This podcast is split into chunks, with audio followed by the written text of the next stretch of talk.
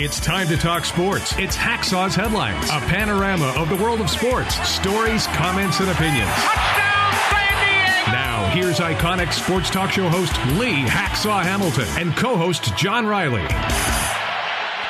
It's a Thursday up and down the West Coast. Who wants to talk sports? We do. Good afternoon, everyone.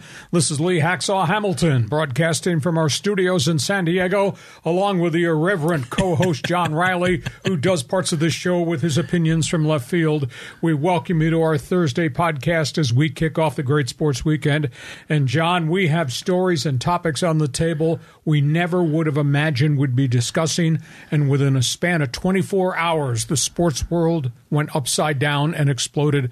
This is amazing what we're going to talk about. Yeah, I mean, all the stuff with golf is incredible. I mean, there's all these rumors with the Lakers. Uh, there's a lot going on on this Thursday. Now, before we pull topics off the table, start discussing what I think, what he thinks, we want to make sure that we get access to you so we can find out what you think. John, tell them about Fans Forum and then tell them about how they subscribe to join everything we're doing. Yeah, so you can uh, get involved in today's podcast. You can be a member of the Fans Forum. Just drop your um, hot take, your question for Hacksaw in the live chat on Facebook or YouTube. We'll get you involved in the Fans Forum segment at the conclusion of Hacksaw's headlines. Um, at the same time, be sure to subscribe wherever you get your podcasts on Apple Podcasts and even on YouTube. We put a lot of content out on YouTube just about every day.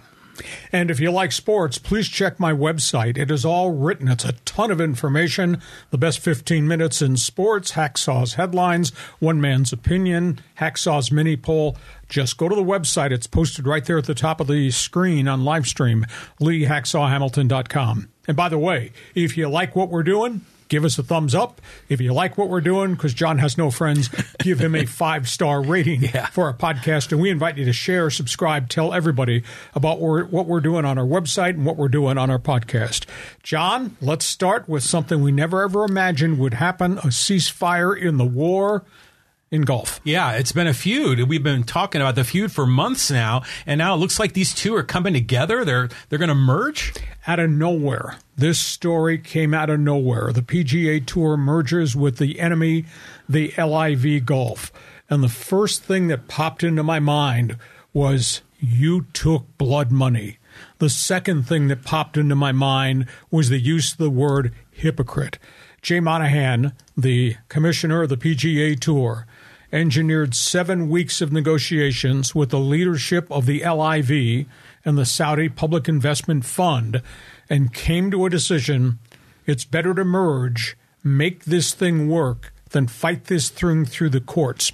I'm going to walk you through a couple of different angles to the story, and then John will throw it to you and you can talk about how did this happen? Why did this happen? Based on the people I network with, the LIV was in trouble. They had no fans. Their TV contract was a disaster. They had no co- corporate sponsors. They weren't drawing fans to their tournaments, whether it was in Istanbul, Turkey, or whether it was in London or at Trump's Bedminster. Nobody was coming to see uh, the tournaments.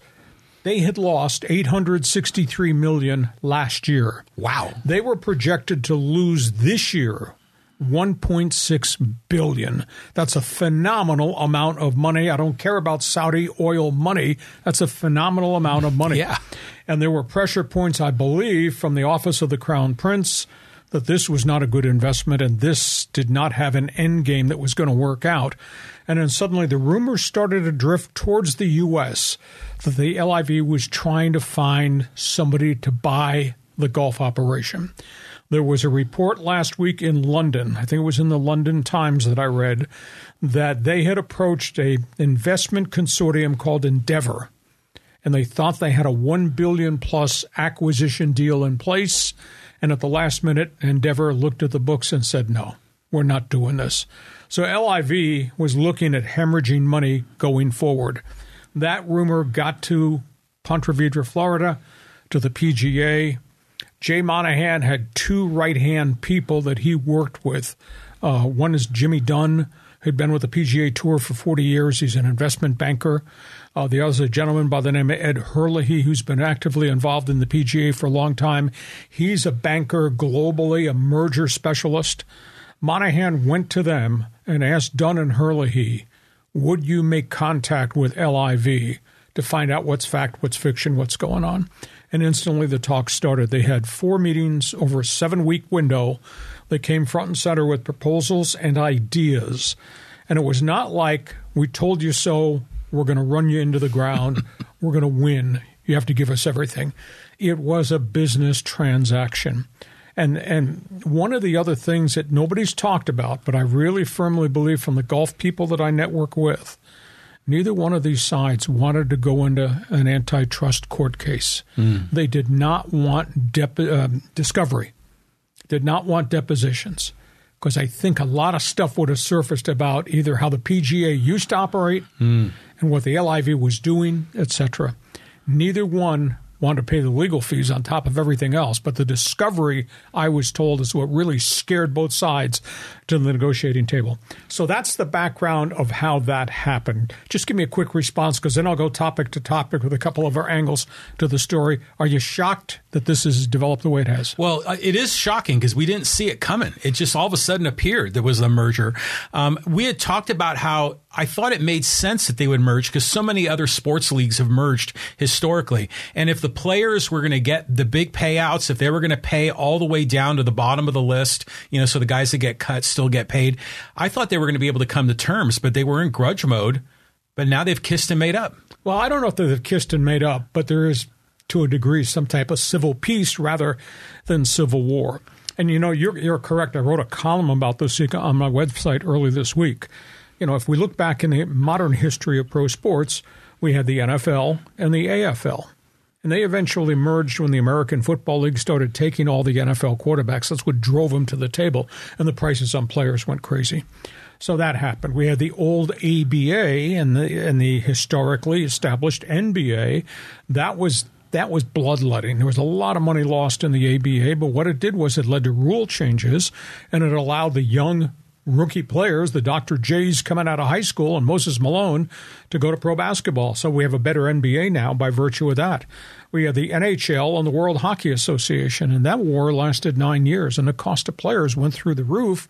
And they eventually came to a peace settlement because the WHA kept overpaying for the Bobby Hulls and the Andre Lacroix and the Gerry Cheevers of the world to jump to the new league, and then they finally came to a peace settlement. The one war that didn't work and nearly killed the sport was auto racing. Uh, CART, Championship Auto Racing Teams, has run Indy 500 and all the IndyCar races for decades upon decades. And the upstart IRL, the Indy Racing League, came into formation.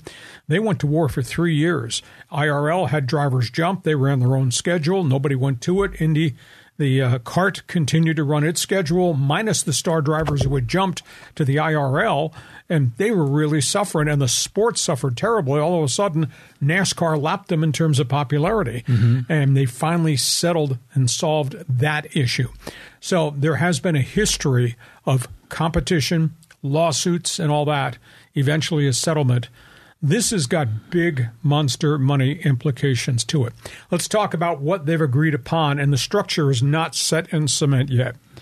But Jay Monahan and the PGA, John, will run every facet of golf between the lines. Tournaments here in the USA, the PGA Tour, tournaments in Europe that used to be part of the DP European Tour, and tournaments that LIV ran. But the PGA is going to run every facet of scheduling and golf. Mm. That's huge. It'll be the PGA's tour, but now it'll be globally. The only ones that they won't put their stamp on will be the Grand Slams. You know, mm. the Masters and U.S. Open and the British Open. And so those will all continue to run the way they've operated as a separate entity. So that that one big change. It, it will be a PGA Global Tour. The LIV is going to invest billions of dollars to the PGA. A chunk of that money will be used to grow the European tour, which has been kind of fragmented. Mm-hmm. And that global tour will involve not just Europe, it might involve Africa, it involve Asia. So, so the LIV is going to have some input in a global tour, all under the PGA flag. And the PGA is going to get phenomenal amounts of money from the public investment firm as part of that. Uh, the the concept that LIV had about team competition, which I think is really weird, doesn't make any sense to me. Yeah, but I'm old school. They're going to have team competition. Now, there's a big debate whether it'll be a special team competition with all the stars at the end of the PGA schedule here in the States, or whether on off weeks in Europe, they'll send the stars to play over there in team competitions in markets that might not have been exposed to the PGA Tour. You know, obviously we know about the British Open, but maybe you maybe you put a, a PGA LIV team competition in Paris, or maybe put one mm. in hmm. Barcelona, mm-hmm. or somewhere in Africa. So LIV is going to oversee that. I was told the LIV is going to pay off the Phil Mickelsons and the Dustin Johnsons of the world till the end of their schedule in November. Okay. And then whatever was promised going forward will be relinquished. So these guys will play for whatever the annual bonus money they were getting at, till the end of the year. That's that's how they solve what those guys are owed. I think there's 31 guys that signed contracts to jump that got different levels of guaranteed money that'll expire at the end of November. They won't get the years three, four, and five that were on those contracts initially. Uh, there's a huge debate as to whether they're going to redo the TV contracts. You know, PGA's like everybody else. It's all about the dollar. Oh yeah. So you you got all these contracts with Fox and with CBS and with NBC and ESPN.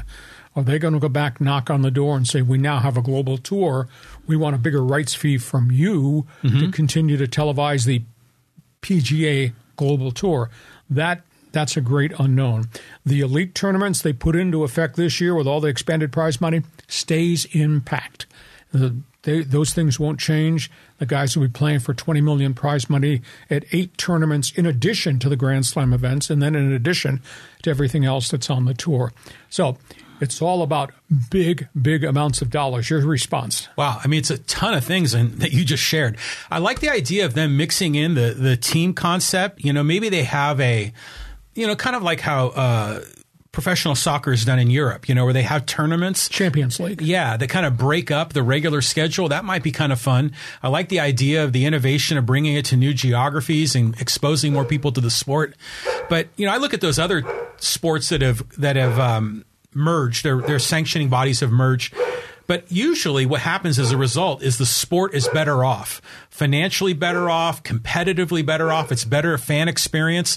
I mean, do you think that's what's going to be the end result here? I think for the fans, it'll be great because it will be a global tour. And the people that have really never been exposed to the PGA, I mean, France is a big country. Germany is a big country. Yeah. And you start dropping in unique tournaments, either at the team concept tournament or just tournaments per se for European fans. There'll be a lot of people buying tickets to go see that. They live in Paris and Munich and Berlin and etc. So I think from a concept, it's just mm-hmm. fabulous. And of course, the PGA Tour is getting LIV corporate funding to expand the tour abroad. Somebody's got to pay the bills. LIV, I think, is going to wind up paying the bills.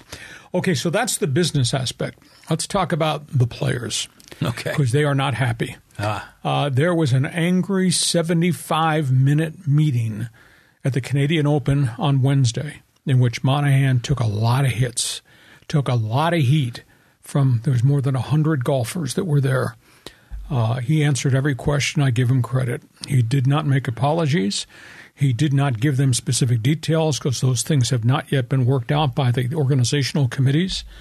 But he said this was the right time to do it. Both parties were interested in doing this for the good of golf.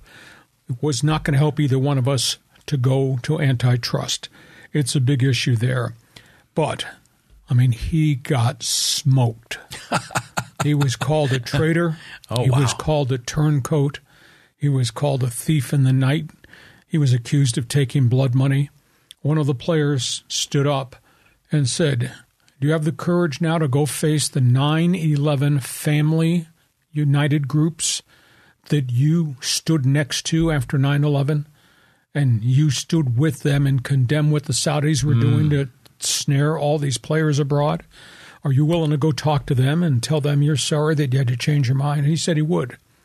Rory McIlroy uh, was really angry because he's the most influential guy right now in the Players Advisory Committee. Mm-hmm. Nobody from that committee was incorporated in these talks.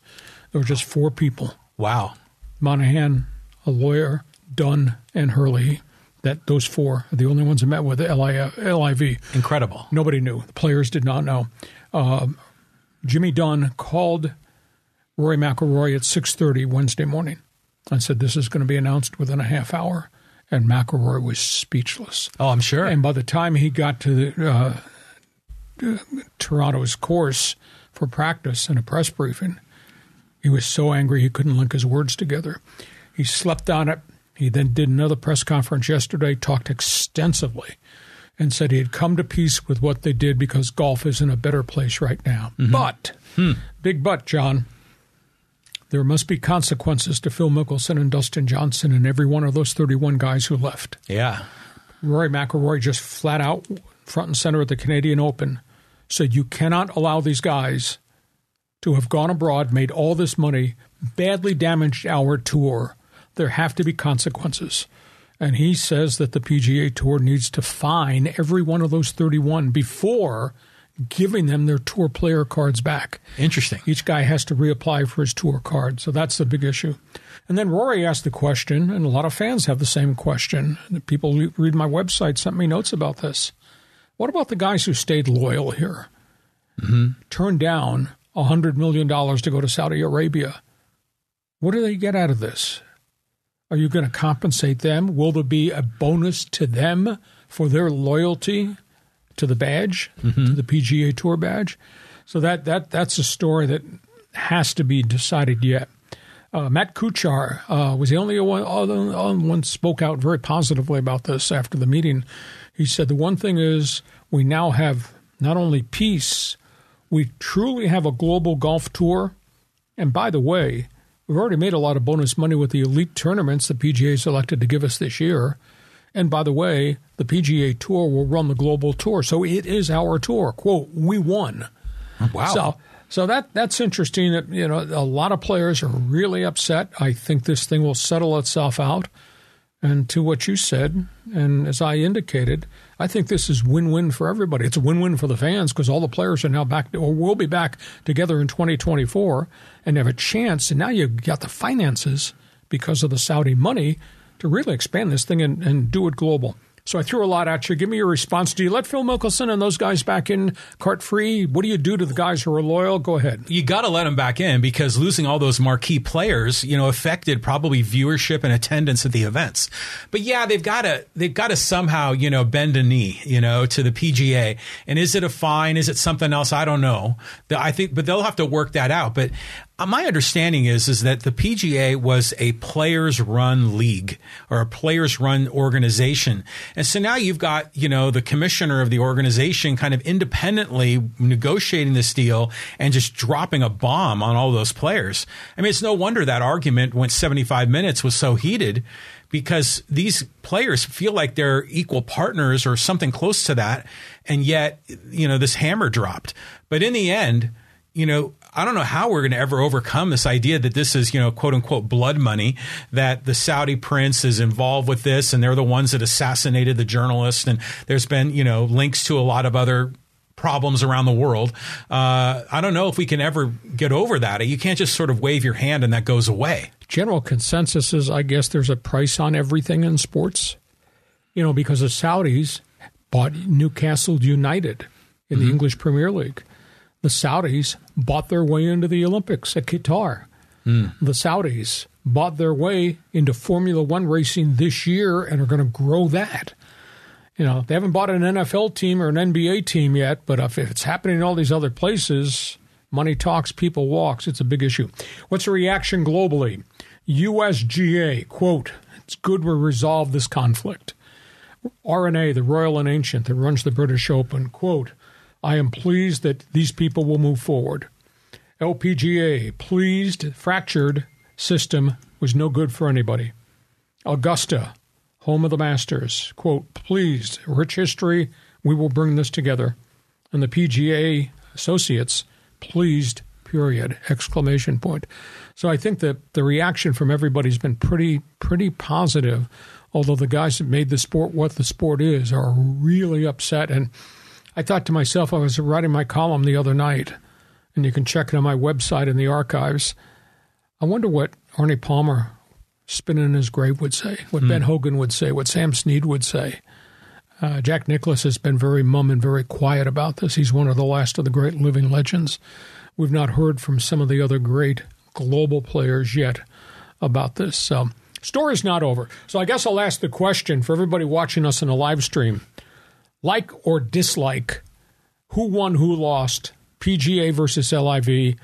Is it good? Is it bad for golf? You golf fans watching us in a live stream, send us a message. So that's a big story. It's taken up a lot of our time, but I thought you'd want all the angles and the details as to how we got to where we are on a Thursday afternoon looking towards 2024. Well, yeah, I agree. It's a ton in there and a lot of different angles, but in the end, it's always good to see disputes resolved and people can kind of put their egos aside and kind of come to agreement. And yeah, you got to grease the palms a little bit. You know, it's a financial thing here, but hopefully this all works out because if it does, it'll be really good for the sport, especially taking it globally. I mean, imagine now Tiger maybe playing in Germany and France. You know, what about the LPGA and, you know, their international players?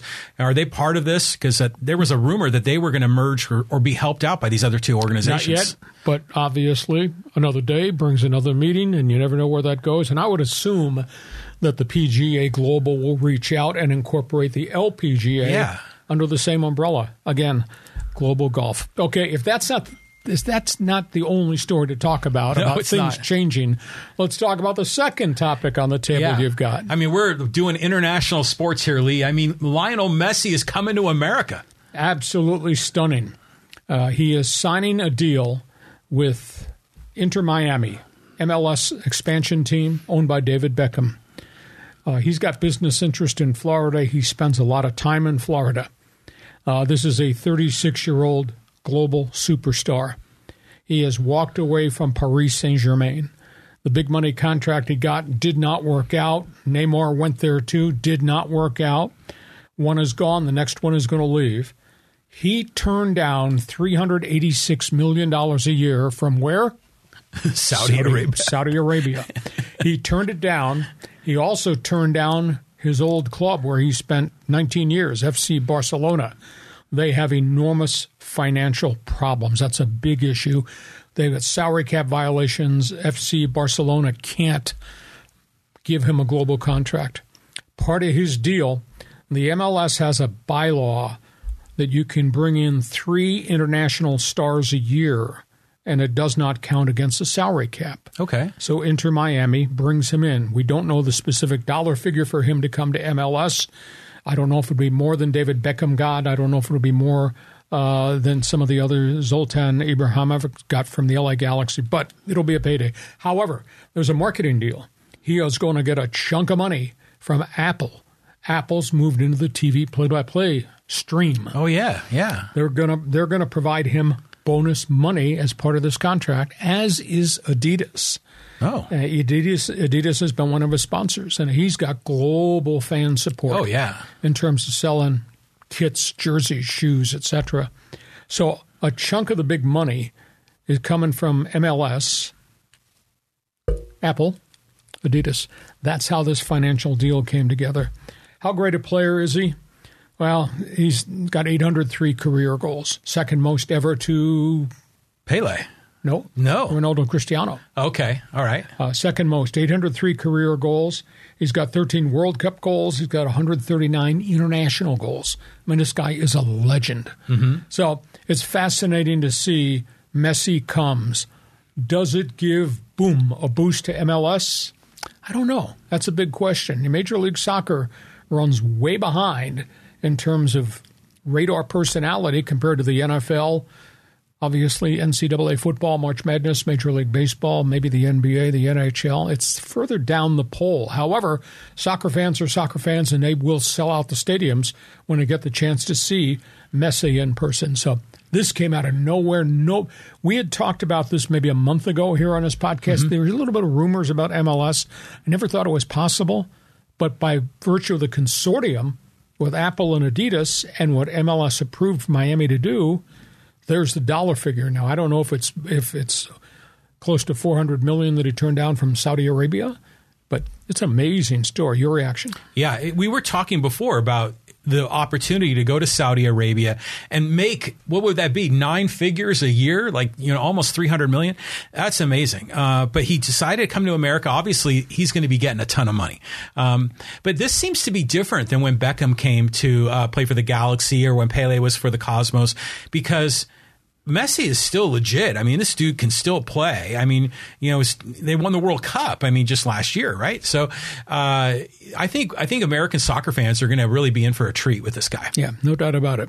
Okay, before we turn to baseball and all the other topics on the table, John, just remind everybody about Fans Forum, looking for people to fill up here and join us right at the end of the show. How does it work? And then also subscribing. Okay, so yeah, you can get involved in Fans Forum. Just type in your comment or question for Hacksaw in the live chat on Facebook or on YouTube. And yeah, be sure to subscribe, you know, wherever you get your podcasts, you know, Apple Podcasts, Stitcher, Spotify, we're on all the platforms. And be sure to subscribe on YouTube and click on that little bell and you'll get alerts whenever we drop uh, new video clips throughout the week. And a reminder check my website. If you like sports, you will like what I write every day, leehacksawhamilton.com. Also, give us a thumbs up. And if you're interested in giving us a rating, we'll take five stars. Just go ahead and do that. All right, let's talk Major League Baseball. Okay. This headline the LA's having some trouble here. I mean, I don't even know if are, there, are they still in first place? I don't think they are. There's nothing wrong with your eyesight. Might be something wrong with my eyesight. Arizona's in first place. The Arizona Diamondbacks are in first place in the National League West. Are you kidding me? I mean, we all we have talked ad lib ad nauseum about the Padres' hitting problems. Uh, the Dodgers have pitching problems. Uh, they're really dinged up in the starting rotation, and their bullpen has just absolutely collapsed. Now, this weekend they think they're getting Julio Urias back as a starter. This kid, Bobby Miller, the number one pick, has thrown three great games in a row as a starter. In fact, I think he's given up only one earned run in something like 17 innings. Kershaw continues to be Kershaw. Just won his ninth game today through seven shutout innings. Wow. Uh, they've had a huge setback with uh, Noah Syndergaard. He's been removed from the roster. He is on the injured list. Uh, his ERA is over seven. Mechanically, he's just not the same pitcher. He can't get it back. Uh, has had, I don't know, five or six bad outings in a row. He's being sent to extended spring training in Glendale while he's on the IL to try to figure things out. He's lost his velocity. His mechanics are all fouled up. He can't, doesn't feel right on the mound. And I don't know whether he's favoring the elbow that he had the major operation, just not the same pitcher. Now, on top of everything else, the bullpen has imploded. you know, there is there is no Kenley Jansen in Dodger Stadium anymore you know, you think back to Dodger relievers, and what's the first name that flashes to mind? Eric Gagne. Oh yeah, yeah, I remember yeah, him. I mean, Jonathan Broxton, uh, Steve Howe, and all of his problems. Jay Howell was he one Steve of them? Steve Howell. Steve Howell. Okay. I'm getting them mixed up. Here's all right. Last eleven losses for the Dodgers. The bullpen, thirty-eight innings thrown in eleven games, thirty-nine runs allowed. Whoa, forty-four hits, nineteen base runners from the relievers. That's oh my, uh, that's, that's, unbelievable. That ain't working. That's sixty. I do bad math.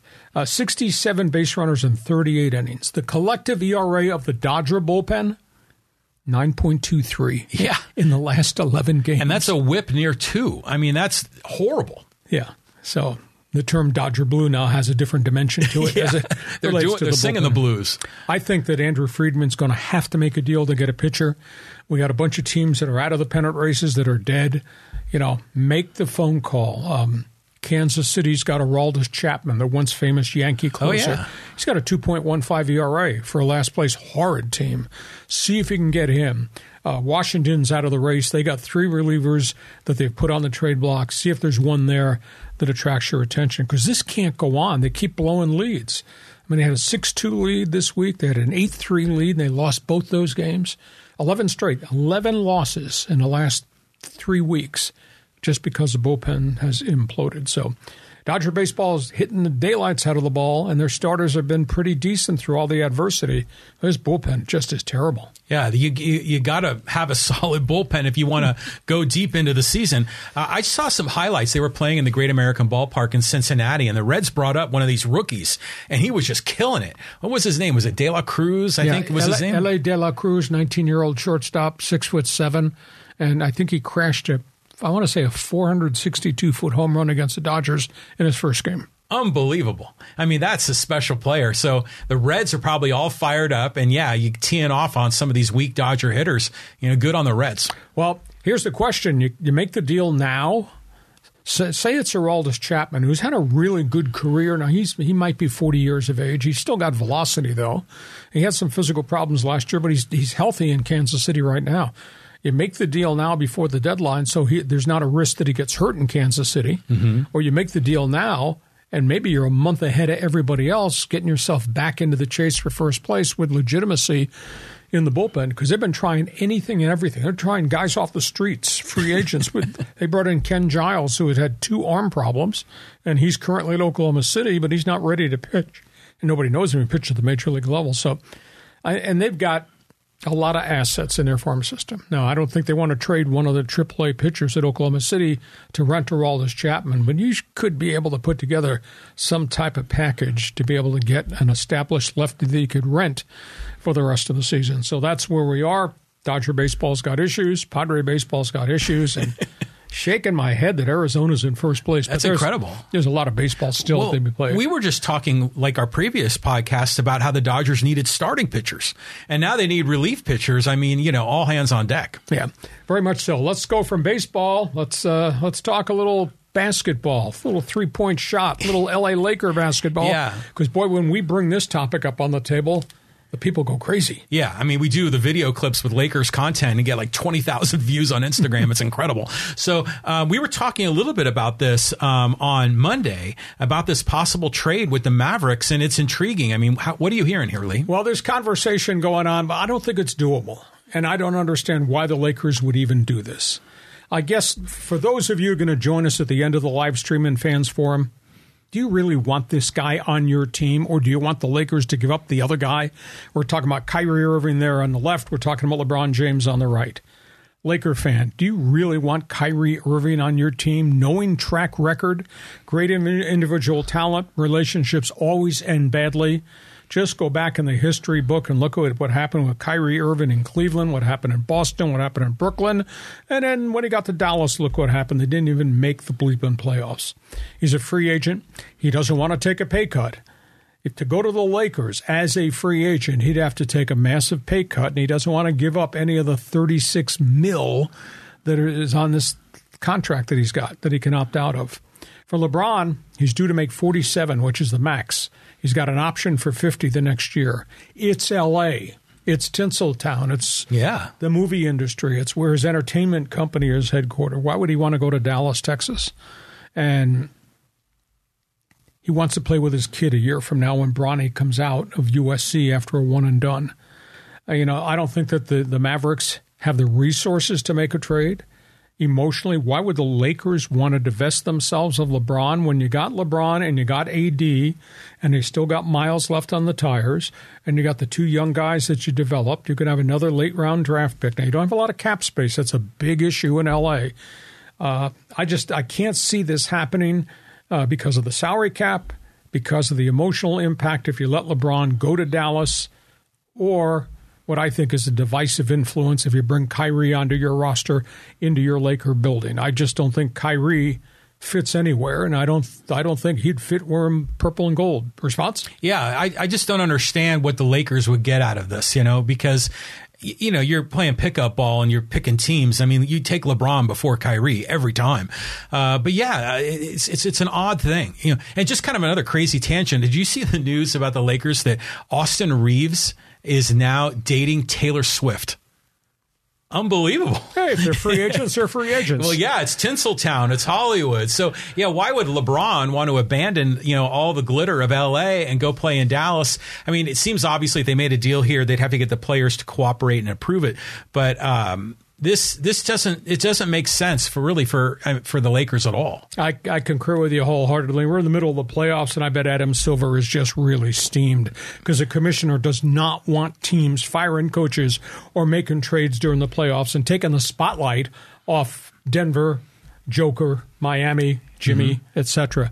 so I'll be I'll be fascinated to see where this goes. We got the whole month of June going to the beginning of free agency in July, and of course the NBA draft. I just I would not make the trade. But you're going to join us on Fans Forum live stream Give us your opinion there. We move from that. Let's talk NFL because this is a nasty story. Yeah, I mean the Colts and gambling. I know there's been a history of that way back in the day with Sheets. What's his name? Schiesler, for the quarterback from Ohio State. So is it something similar to that? Well, here's the deal: the NFL months ago did some in-house investigation of reports that young Detroit Lion players were betting on games.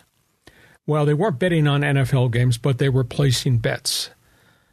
Jameson Williams, the number one draft pick wide receiver Alabama, is one of the guys. Oh. He got suspended five games. Mm-hmm. Three other guys got suspended, and they released three of the other guys. Four staffers in the locker room, people that work for the club, equipment guys, field workers, whatever, they were part of this thing. They all got fired. All of a sudden, the NFL starts to worry about if it's happening in Detroit to that number of players, is it happening in other places? And now we find out Indianapolis starting cornerback, young guy by the name of Isaiah Rodgers. He was expelled from the facility yesterday. He is facing expulsion from the league. Evidently, the investigation has found that Isaiah Rodgers had a burner phone with a bogus ID and placed over 200 bets last year on games, on NFL games, on his Colts. I don't know if it was to win or to lose. He's facing expulsion from the NFL. And to your point, yes, there has been history. Art Schlichter had the gambling mm-hmm. addiction and mm-hmm. wiped out his career. Prior to that, way back in the day, Paul Hornung got suspended for a year. Alex Karras got suspended for a year for gambling on games. That was back in the 1960s. I guess the stunning thing to me is the union and the NFL have a protocol. These rookies, when they go to the symposiums, they have this list of things that they are given. Gambling is one of them. What you can do, what you can't do. And yet, the young wide receiver in Atlanta, number one pick, was at Calvin Ridley. Got suspended for a whole year. He was gambling. And uh, he was on injured reserve and was not with the team because he had a catastrophic injury. And he started, had all this loose time, and these guys got a lot of money in their pockets. He started gambling got addicted. So he got suspended for a whole year. Now he's just been reinstated. These guys know, should know, better pay attention to know. Mm-hmm. And you got this guy's placed 200 plus bets on sporting events, including NFL games, including his team, and he made the bets from the facility, and it's all laid out right there. Players Association gives those players what you should and should not do. Or if you have a problem, here's who you call. Holy cow.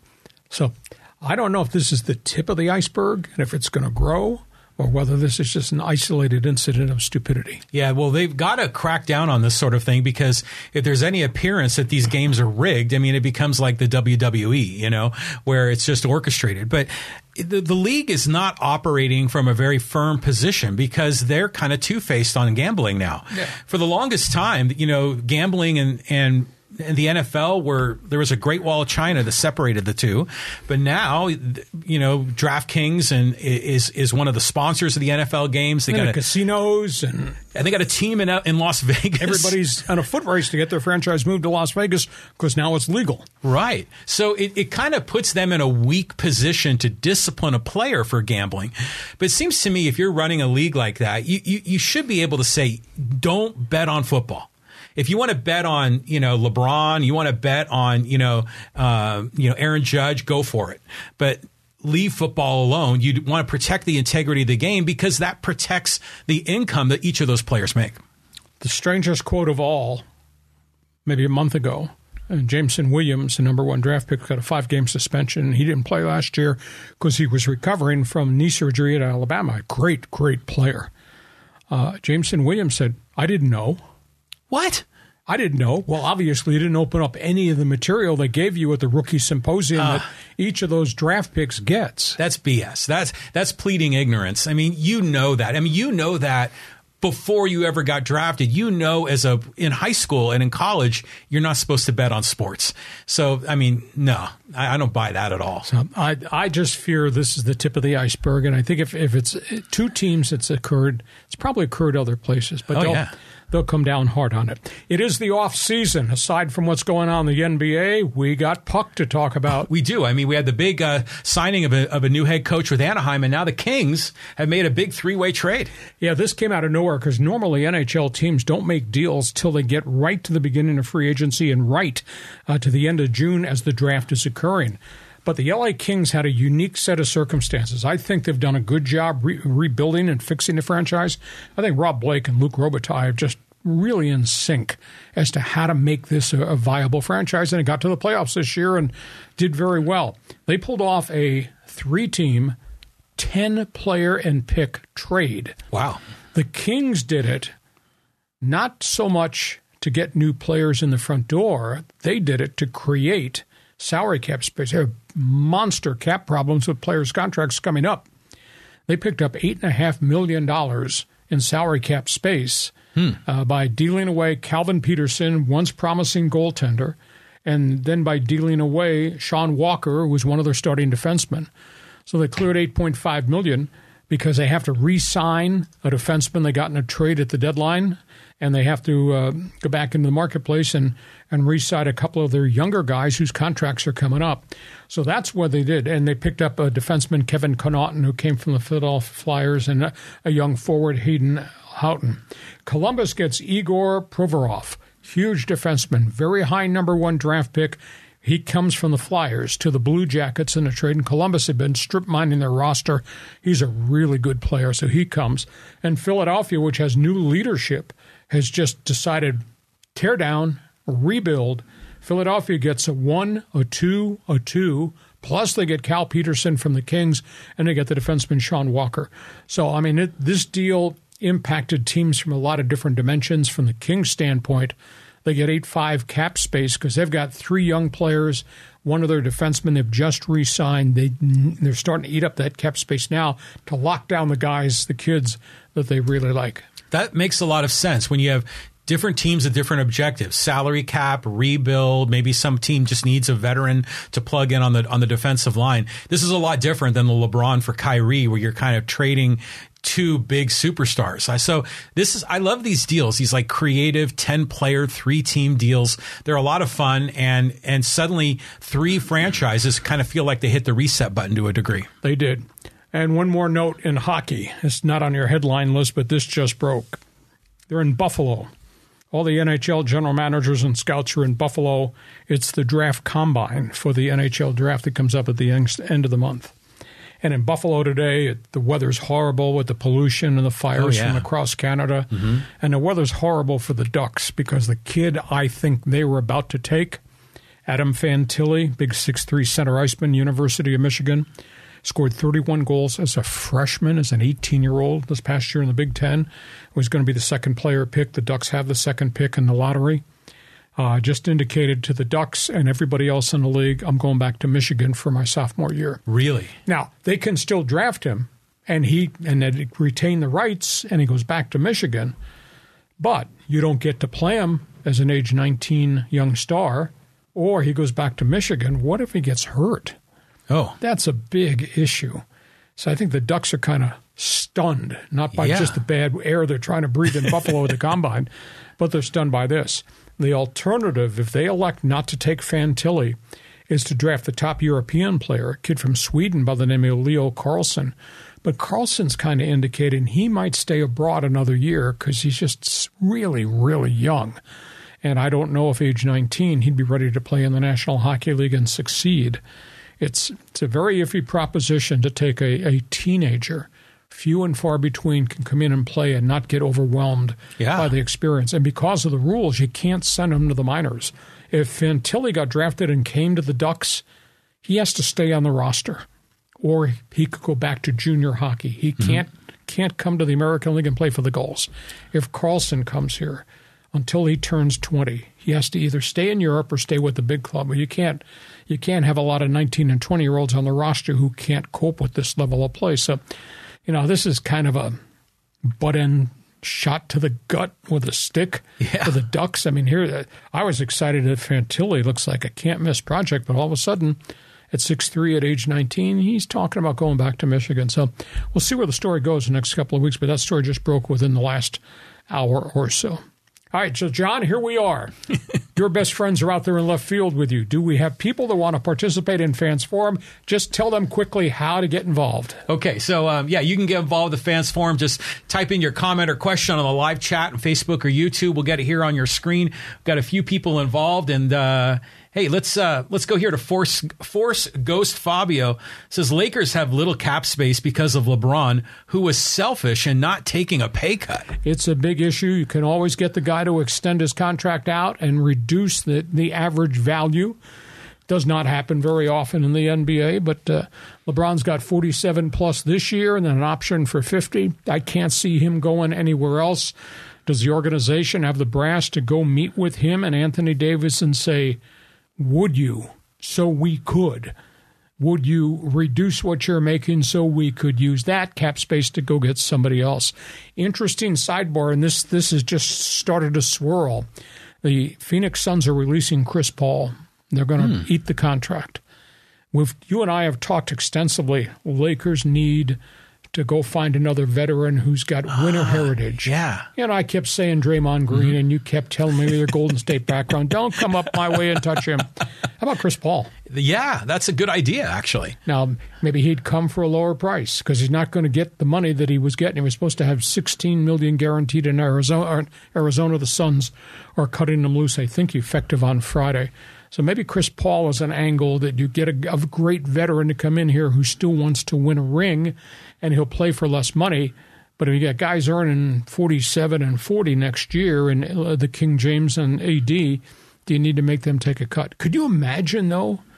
Would I be out of control if they wound up with both Chris Paul and Draymond Green on unique veteran contracts? Oh, wow. I mean, it, yeah, well, it's kind of like when the Warriors, you know, got. Uh, um, uh, uh, Durant, you know, when he signed with them. Some players, some teams get all the riches, you know, but it's I don't know. I have a problem sort of wagging my finger at LeBron and saying you're selfish because you're not taking a pay cut.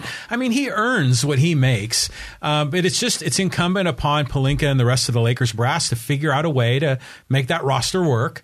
Um, and if LeBron wanted to do, I think Tom Brady sort of did this sort of thing, right, where he took a little less to kind of get some better players around him you know, if he wants to do it, fine. But I, I, don't think we need to shame him for it. No, no, because he is the NBA. I mean, yeah. it's 20 years worth of excellence, and he's become a great player, great citizen. Exactly. So, okay, next question. Okay, and uh, this is uh, from. Uh, from Dale Dale Thumbs, he says, "LOL, Saudi money is really U.S. money. It is now. It's PGA money. Mm-hmm. You know, nobody wants to nobody wants to say who won and who lost. We know who won. PGA, uh, all the players and the fans. We know who lost Greg Norman. Nobody's paying attention to anything that guy has to say. And Saudi money is oil money. Unfortunately, Saudi money, I'm sorry, is blood money. But the PGA is now taking that money. Should we be critical of the PGA for doing this, or is avoiding antitrust litigation what's really important here? Well, I think it's smart on them to not let the government stick their nose in the tent because, like you say, you don't know what they're going to find, and, and and they want to kind of manage their own business. And once you get into antitrust, it's very subjective. It's not an objective reality where they make these judgments, so anything could happen. Um, but to to uh, Dale's point here on the live stream yeah, it is U.S. money, not only because it's PGA money, but it's the money that we all spend to put gas in our cars that ends up going to Saudi Arabia for all the oil. So um, it's just funny how it all works. But, you know, the, the world is a global world. Um, I just wish we could sort of come to terms with how we're going to have a in, in this case a foreign policy with Saudi Arabia, and then how does that re, how is that reflected in the world of sports? We're we're kind of trailblazing here. I, I don't know how you rationalize how the Saudis treat people, the oppression. Oh, the women's rights are just humiliation. Horrific. Exactly. So how how do we sanction Saudi Arabia? Uh, take their money and say it's okay. We take their money while all this other stuff is going on. It's just just absolutely amazing. Next question. Okay. Uh, this is uh, from uh, Rusty Shackelford. He says, Any chance at all the Angels re sign Ohtani? Well, you know, they're playing pretty well under Phil Nevin. I mean, I still don't think they have a complete pitching staff. Ohtani's having just a spectacular statistical career.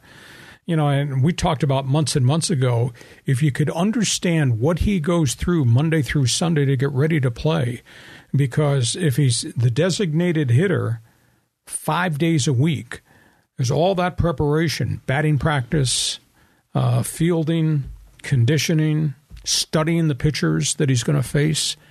And then he shuts it down because he's also got to throw bullpens between starts. And then he spends a day with a scouting report the day he doesn't play, getting ready to pitch against the the Cleveland lineup. The, I mean, to me, it's absolutely amazing the dedication it takes to be the complete ball player he is, both as a DH and as a starting pitcher, and the wear and tear factor. I, I, mean, to me, the mental fatigue would be one thing. How about the wear and tear factor with all that preparation he does to play two positions? Yeah, I mean, it's unbelievable. And you know, we see this in high school and sometimes in college of these two way players. Amazing he can do it at that level. And, you know, like everyone always says, we haven't seen it since Babe Ruth. The big question is, yeah, what happens next year? You know, is it the Dodgers? Is it the Angels? Is it, you know, the Padres? Maybe they're dreaming. Or, you know, do, does something happen we don't expect? You know, does he suddenly end up in, in Miami Stadium. or New York or something? I mean, who knows what's going to happen? Fascinating guy. You know, you get a chance to watch him. Watch him because we probably won't ever see this again in our modern lifetime. Go ahead. well, I was just already getting uh, um, kind of uh, scolded by Dale Toombs because I sp- mispronounced his name. So uh, let's move on here down the list and get in some of our social media commenters. And uh, this is this was kind of a fun one from SDCA Equipment uh, talking about the Padres problems. He says, "LOL, Hacksaw needs to stick to checkers while Seidler deals with chess. Sixty million from Bally's is going to sink this organization. Networks will be lining up to air the Padres. Take your meds." Hacksaw. Hey, I'll take my meds if you stop taking drugs. hey, equipment man, understand this. Listen to what I say. This is 60 million a year. Not a one-time 60 million loss.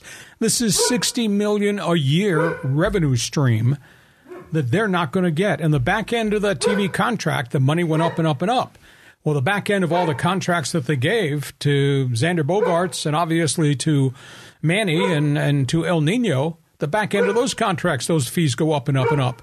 They don't have 60 million a year coming in now because of the collapse of the TV network. And even though baseball is proposing the Team 30 concept, which they firmly believe is, is going to allow them to stream and, and create a mega network, I don't think the Padres are going to get 60 million a year under the new dimensions of whatever Team 30's MLB streaming right is. So I think it is a problem right now. And the other factor, equipment man, you know, you can't tax the fans year by year. Price tags on everything at Petco Park have gone up and up and up. Do you know the price tags the last two years combined in tickets have gone up 38%? Wow. And that doesn't include refreshments and food and jerseys at the team store mm-hmm. and parking. Oh, yeah. So, I mean, you can't tax the fans forever. So I, I think it's a blow. Padres got blindsided. The other 14 teams that had deals with Diamond Sports got whacked.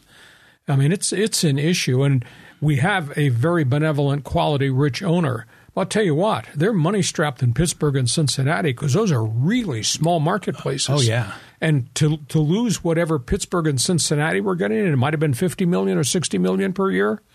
That's a phenomenal amount of money for an even smaller market. So baseball's got a problem that they're going to have to work really hard on. Well, they're going to make up some of the revenue. And, you know, they'll have a plan, but Bally admitted that they overpaid, you know, and the market changed and, and the Padres are sitting pretty there. And that sweet deal, you know, it only lasts for so long. It's turned sour. More questions, please. Okay. Well, here's another Angels question. We were just talking about Phil Nevin and, and Michael Ross says, will Phil Nevin still be managing the Angels by September? Who do you think would be a good manager for the Angels, Hacksaw? I don't think they'll make a change. He's, they're 33 and 30 and he's kind of doing it with a patchwork pitching staff.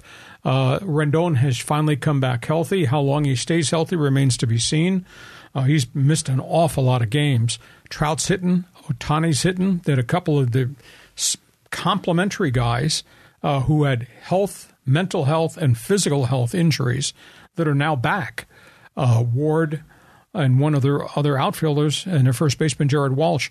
So I think potentially They've got a pretty good competitive team. Maybe they make the playoffs. I, although it's kind of hard when you look at how good everybody is in the American League East. But if if they're above 500 and they're waiting for the next wave of young pitchers to come, they've just started to roll in here. I think Nevin probably keeps the job. Now, if they if they bottom out and they wind up you know, being 28 games under 500, then maybe it doesn't work for Phil.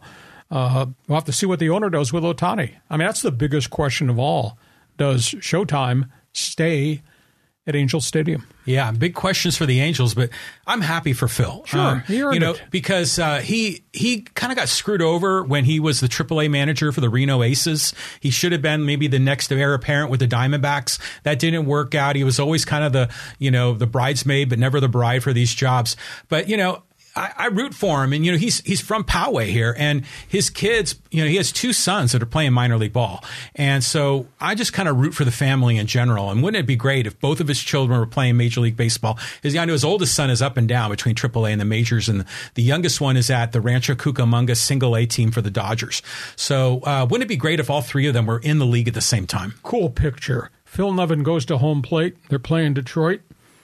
Takes the lineup card out who comes out of the Tiger dugout with the Detroit lineup card? Tyler Nevin. Exactly. Isn't that cool? It That's totally. really cool. It's great stuff, man. Okay, let's do one more here. Okay, let's. Uh, they got a USA Soccer comment in here. Uh, this is from the turd in the background. Is always chi- chiming in about uh, U.S. men's national team. Says, I could tell you as the press officer for U.S. soccer that Greg Berhalter wants to take some time off.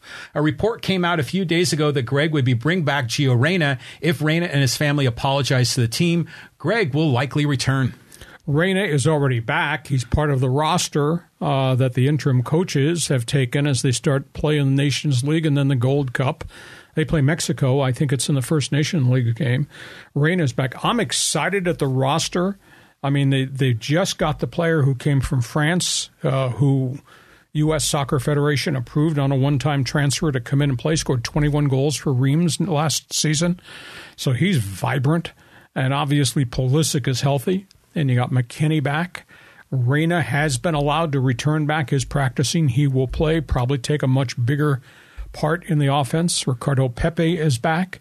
Uh, I, I just think that there's so much new firepower that wasn't there during the World Cup, and these guys will just play together and they'll grow. I mean, 20 the World Cup, the next World Cup is a little bit down road. It's mm-hmm. not it's not 3 weeks from tomorrow. So if they can keep these guys healthy and grow the young guys together, I'm just really excited. I want to see Berhalter back and, and Pulisic last week. We talked about it. Pulisic went public uh, when they opened the training camp last Monday. He said, Greg should be the coach. Yeah. Now. Mm-hmm. None of this interim stuff, none of this with the new general manager, Matt Crocker. We got to do interviews. And I believe it. Berhalter changed everything. He changed the roster out. Obviously, they started to rebuild. He changed the culture out. He brought his style of play in, his persona. There's no doubt he's a tough guy as a leader, but that's that's a motivational tool. I like Berhalter. I wish they'd put this thing aside. And Reyna is back. Now, it'd be weird if Greg becomes the coach after what Reyna's family did, but they just have to find a way to work it out for the best of the flag. Well, it seems like, you know, uh, he maybe he's just taking some time off. Maybe that's all this is. Uh, but yeah, Berhalter needs to be the guy there. But I just love the whole vision of U.S. men's uh, national team. They're positioning themselves to be very competitive in 26 when the games are here in northern in the northern uh, America area.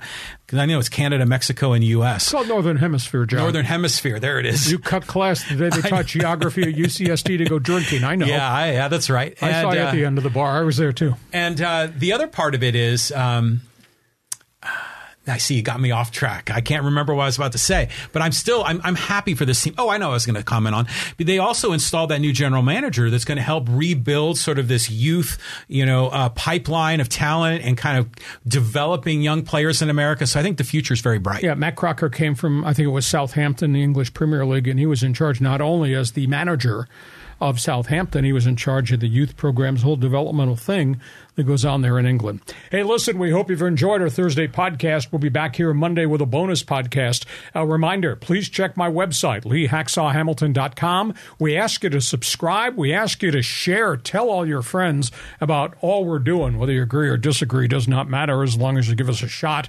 Uh, and don't be afraid because I'm looking for friends. John needs friends. Give us a five star rating if you can on Apple. Hey, thanks for being with us, John. Have yourself a great sports weekend. Okay, you too, Lee.